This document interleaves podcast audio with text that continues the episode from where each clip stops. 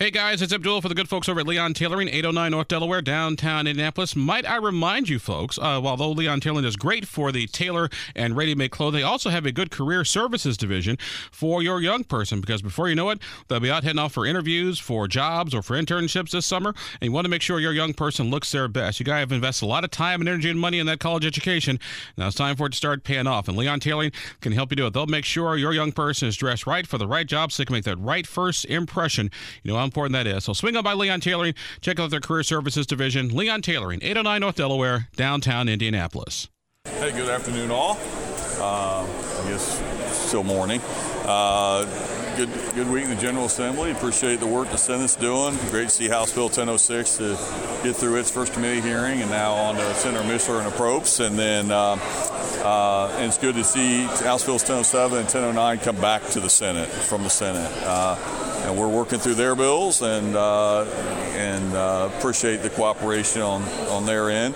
You know, I credit to Chairman Behning and the Education Committee. It's been a lot of hard work on Senate Bill 167, the FAFSA bill, but uh, got that across the finish line and, and, down the governor's desk this year. So uh, that's encouraging. And then I think you know just another good news for Indiana. I mean, you know the what's taking place, the announcement in Terre Haute, uh, one and a half billion dollar investment in Terre Haute, along with the good work of Representative Morrison, Representative Pfaff, and others, and what's taking place in the carbon, carbon sequestration project and the huge investment that's going to be. So uh, you know Indiana continues to be on a roll, and uh, we want to continue to sustain it. So with that, I'll take questions. Mr. Speaker, on the transition on the transgender bill affecting minors, why not leave those decisions just to parents? parents and their doctors. Why should the state get involved? You know, we just believe the state has a compelling interest, Abdul, to, to, to protect. Um, young people from life-altering uh, medical decisions, and and uh, that's why I thought Representative King did a nice job responding back to the, the questions and amendments today. Should Indiana should Indiana repeal its right to try law? No. I mean, I, we heard on the floor today we're trying to protect children from unproven dangerous medications. Why isn't that the same thing? I think that, Brandon, respectfully, I just think those are two totally different issues. Have you all want to consulted the gender clinic at IU at all with any? With the sure, we've had conversations with advocates on both sides. Yeah, I mean, and, and I credit to Representative King and Dr. Barrett, and I thought they had a wonderful committee meeting where they heard from people from uh, all over the state on all sides of the issue, and, and then there's been a lot of private meetings with, with, with those groups, and, and you know we want to be respectful, and and and uh, you know there can be a difference of opinion, but we want to honor that difference of opinion by being respectful about it, and uh, but we've certainly had a ton of conversations with those uh, on both sides of the issue. But how do you square that bill with your caucus's advocacy for parents' rights? because I think you know we, we again this is about protecting young people and and and uh, you know we view that to be you know incredibly important. You mentioned hearing from people all over the state. You're also hearing from people outside of the state. What kind of weight is your caucus giving to those voices when you're talking about these LGBTQ bills and transgender bills? In what way?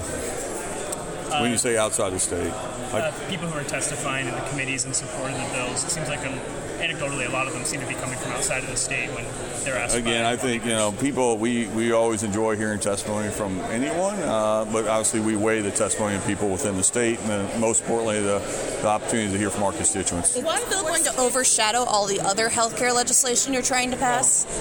Why, why virtual schools should get 100% of the first pupil student? That's uh, that's always been a house you know, it's been the House's tradition since I've been here, and, and Chairman Thompson and the committee have decided to continue that tradition this year. Do you think it's a conflict that Strive, one of your um, clients, would benefit? I've stayed completely out of those discussions for that exact reason. But you did vote on the budget.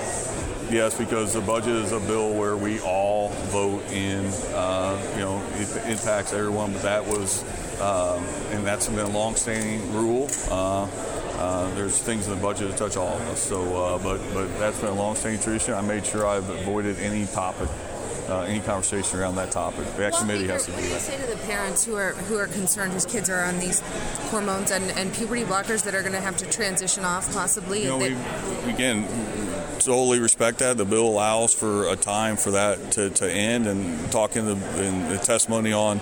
Um, on Thursday, uh, excuse me, on Tuesday, we heard uh, uh, both sides about concerns around those those uh, those drugs being used for uh, certain reasons. And again, uh, I think as Representative uh, King said, uh, she felt like you know they, the, and she and the bill author and the and the committee felt like that was the appropriate time. Senate Bill 134 would restrict municipalities from being able to ban the retail sale of pets. Yeah. Uh, critics say you know this is taking away local control. Do you have any strong feelings about this bill now that it's in your chamber? I think Representative Aylesworth, Chairman Aylesworth and committee, I think they had testimony this week. I think that bill needs significant work. I think if it moves forward, you know, talking to Representative Aylesworth, it, there'll, there'll be changes to what it. changes would you like to see? Well, I'll let Representative, I will let the chair and the committee uh, uh, make those, decide whether they want to make changes and, and uh, if they want to bring the bill forward.